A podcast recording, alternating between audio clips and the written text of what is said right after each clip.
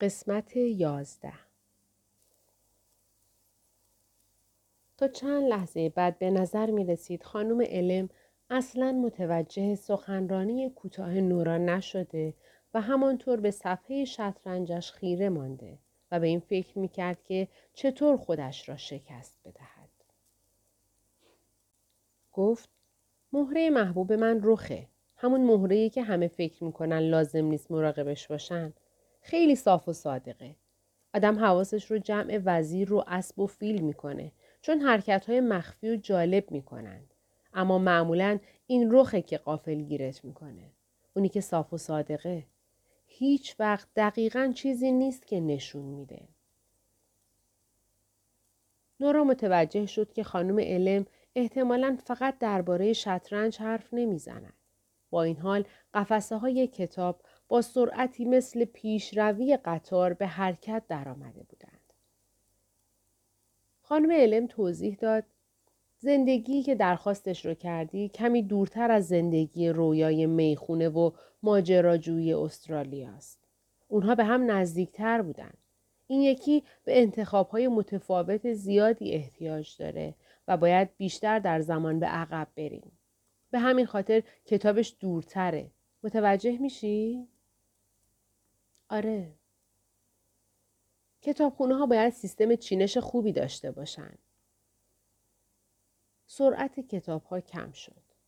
آها اینهاش. این بار خانم علم بلند نشد. فقط دستی چپش را بلند کرد و کتابی در هوا به سمت نورا پرواز کرد. چطوری این کارو کردین؟ نمی‌دونم. این هم زندگی که می‌خواستی. دیگه می‌تونی بری. نورا کتاب را گرفت. سبک، جدید و به رنگ لیمویی بود. صفحه اول را باز کرد.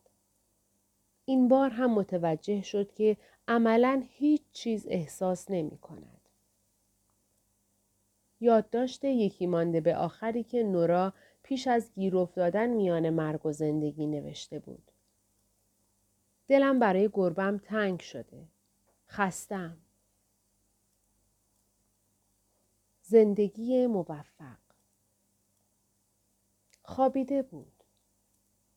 پوچی عمیق و بیرویا. حالا هم به لطف زنگ گوشیش بیدار شده بود و نمی‌دانست کجاست. گوشیش می گفت ساعت 6 و سی دقیقه صبح است. به لطف روشنایی صفحه نمایش کلید لامپ کنار تخت رو هم دید. روشنش کرد و متوجه شد توی اتاق هتل است. ساده و آبی رنگ بود و مثل دفاتر کاری توی شرکت های بزرگ شیک و لوکس به نظر می رسید. نقاشی تقریبا آبستری به سبک سزان از یک سیب یا شاید هم گلابی که با خوش سلیقگی بسیار کشیده شده بود درون قابی روی دیوار آویزان بود.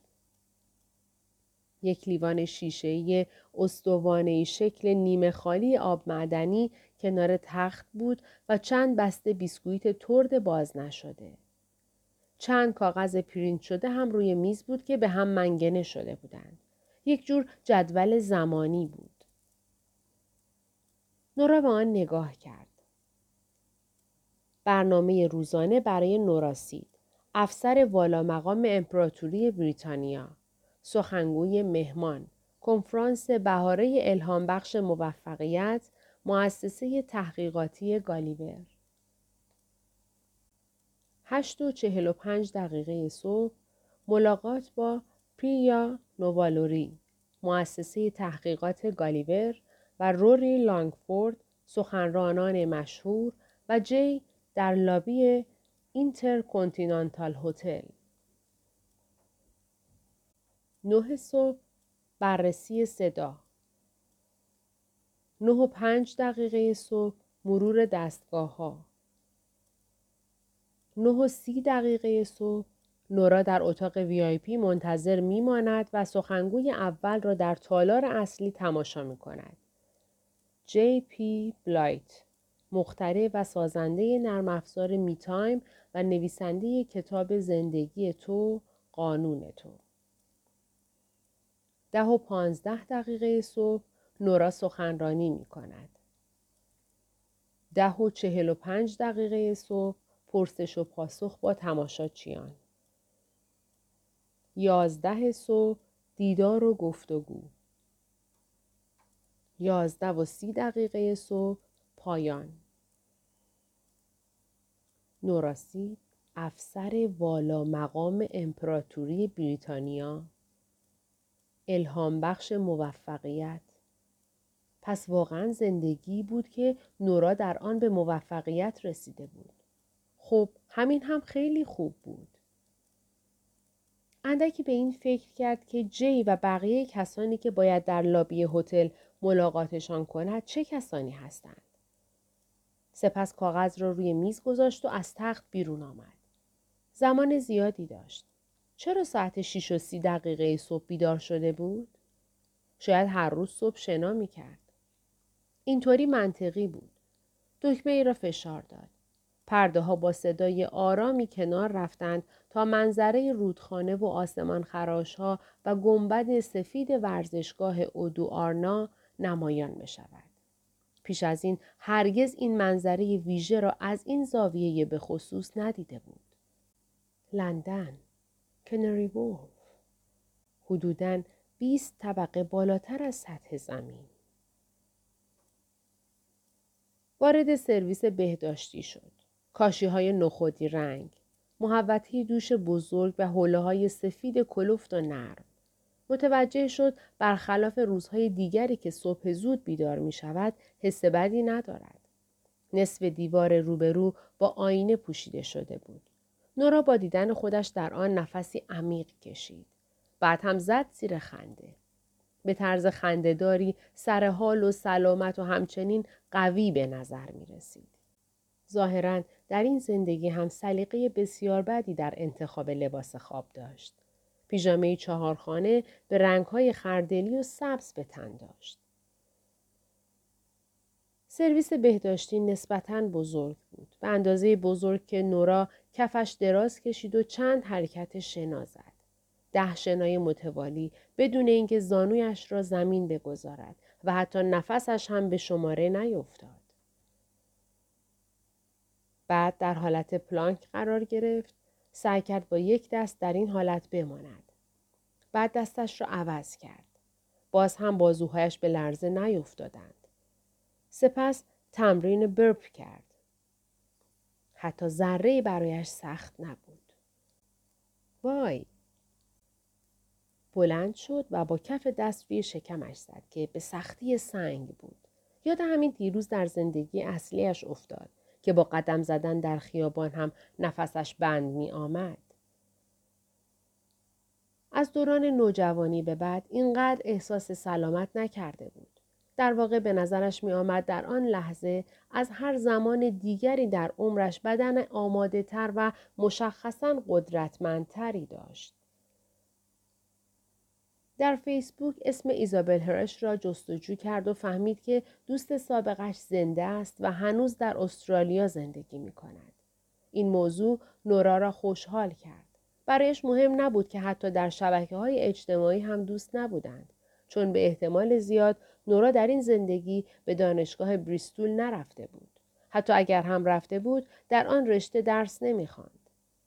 دانستن اینکه ایزابل هرش با اینکه هرگز نوراسید را ندیده هنوز هم همان کارهایی را می کند که در زندگی اصلی نورا انجام می‌داد باعث شد کمی احساس کوچکی کند.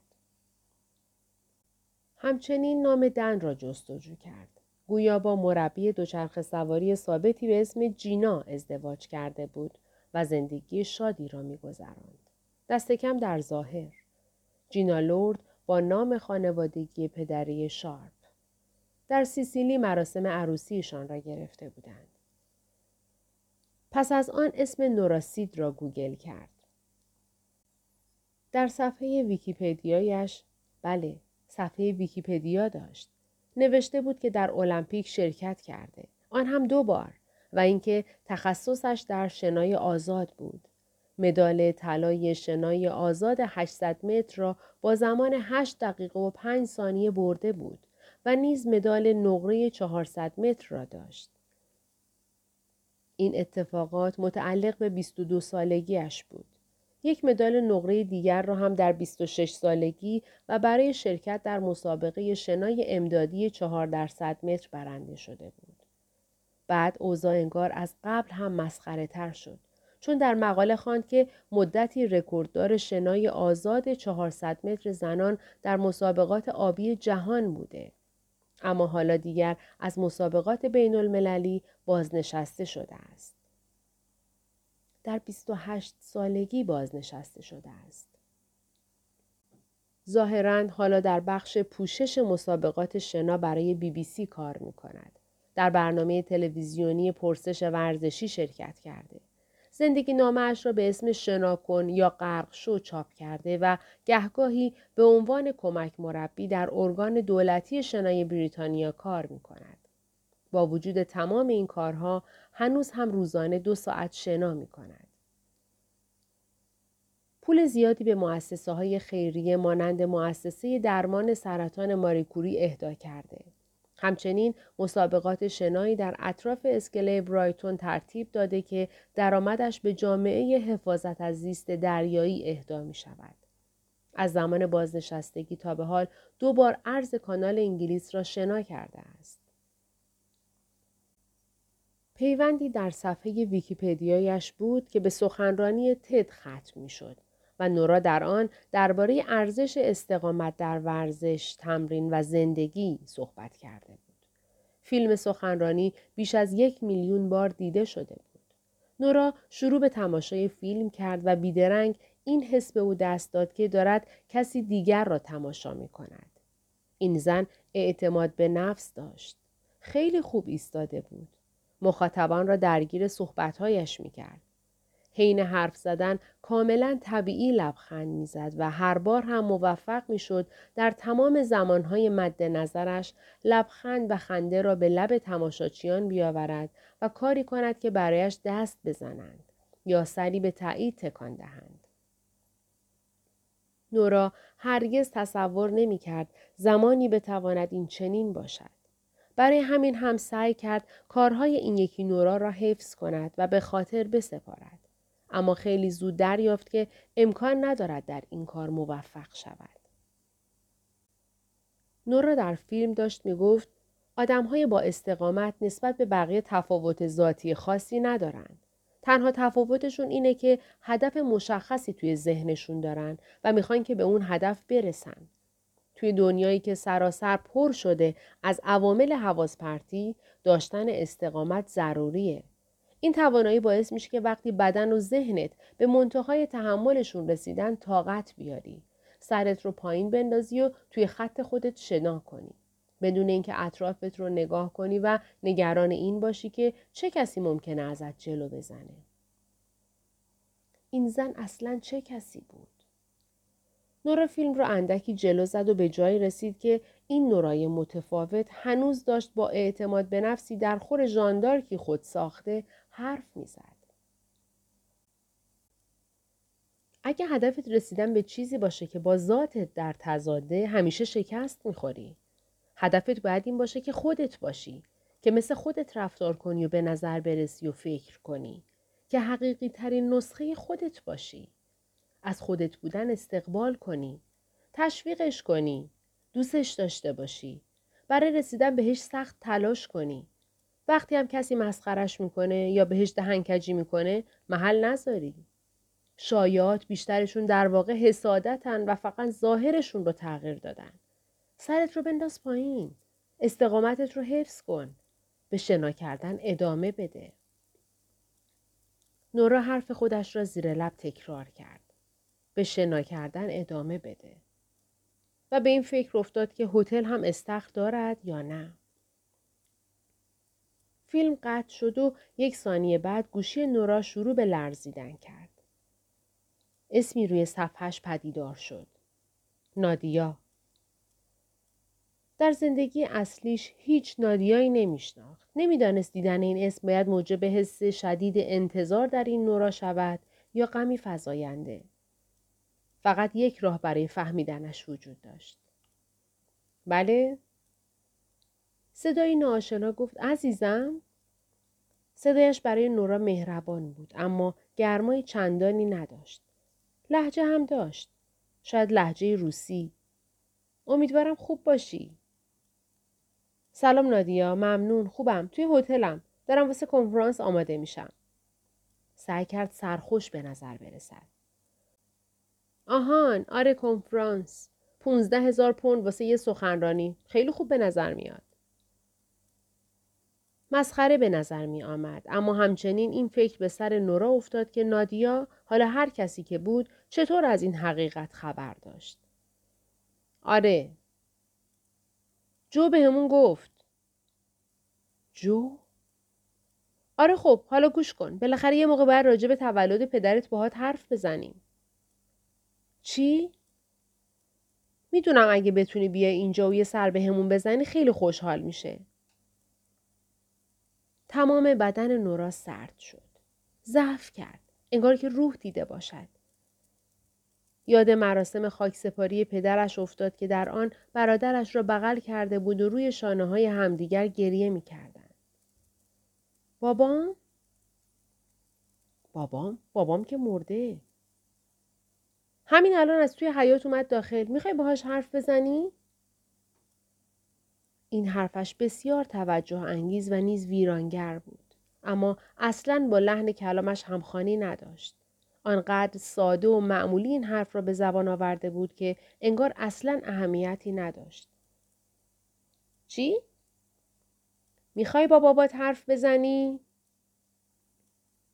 لحظه طول کشید تا نورا به خودش بیاید. حس می‌کرد دست و پایش را گم کرده.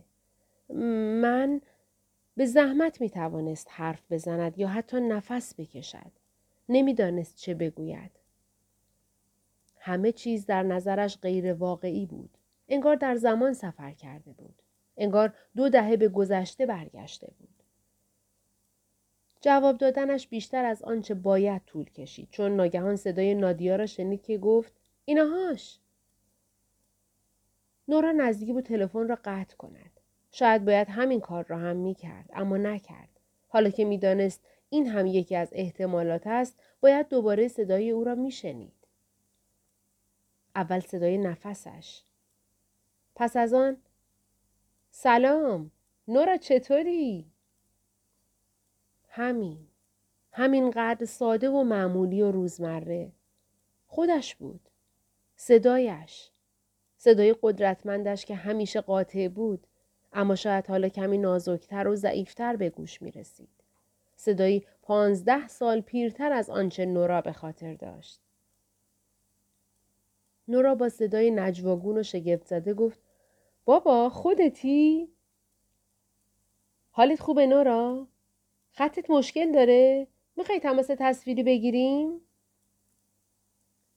تماس تصویری برای دیدن صورتش نه این یکی دیگر تحملش سخت بود تا همینجا هم تحملش سخت بود اینکه بداند پدرش در دورانی بعد از اختراع تماس تصویری هنوز زنده است پدرش مال دوران تلفن‌های خطی و خانگی بود.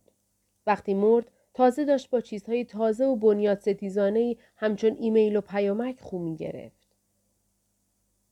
نورا گفت نه مشکلی نیست فقط توی فکر بودم. یکم خستم. ببخشید. حالت چطوره؟ خوبم. دیروز سالی رو بردیم دامپزشکی. نورا حدس می‌زد سالی سگ باشد. پدر و مادرش هرگز سگ یا هیچ حیوان خانگی دیگری نداشتند. در دوران کودکی بارها التماسش کرده بود که سگ یا گربه برایش بگیرند. اما پدرش همیشه می‌گفت حیوان خانگی آدم را مقید می کند. نورا در حالی که سعی می‌کرد طبیعی رفتار کند گفت چه شده بود؟ دوباره گوشاش مشکل پیدا کرده. عفونتش هر سری برمیگرده. نورا انگار که سالی و گوشهای مشکل دارش را می‌شناسد گفت آهان آره سالی بیچاره. بابا من دوستت دارم. فقط می‌خوام بگم که حالت خوبه نورا؟ به نظر میاد یکم احساساتی شدی. فقط حس کردم که قبلا به اندازه کافی بهت نگفتم که دوستت دارم. می‌خوام این رو بدونی. تو پدر خوبی هستی. توی یه زندگی دیگه مثلا زندگی که تو شنا رو کنار گذاشته باشم حسابی پشیمونم که بهت نگفتم دوستت دارم. نورا؟ از اینکه سوالی از پدرش بپرسد حس عجیبی داشت. اما در هر صورت باید می‌فهمید.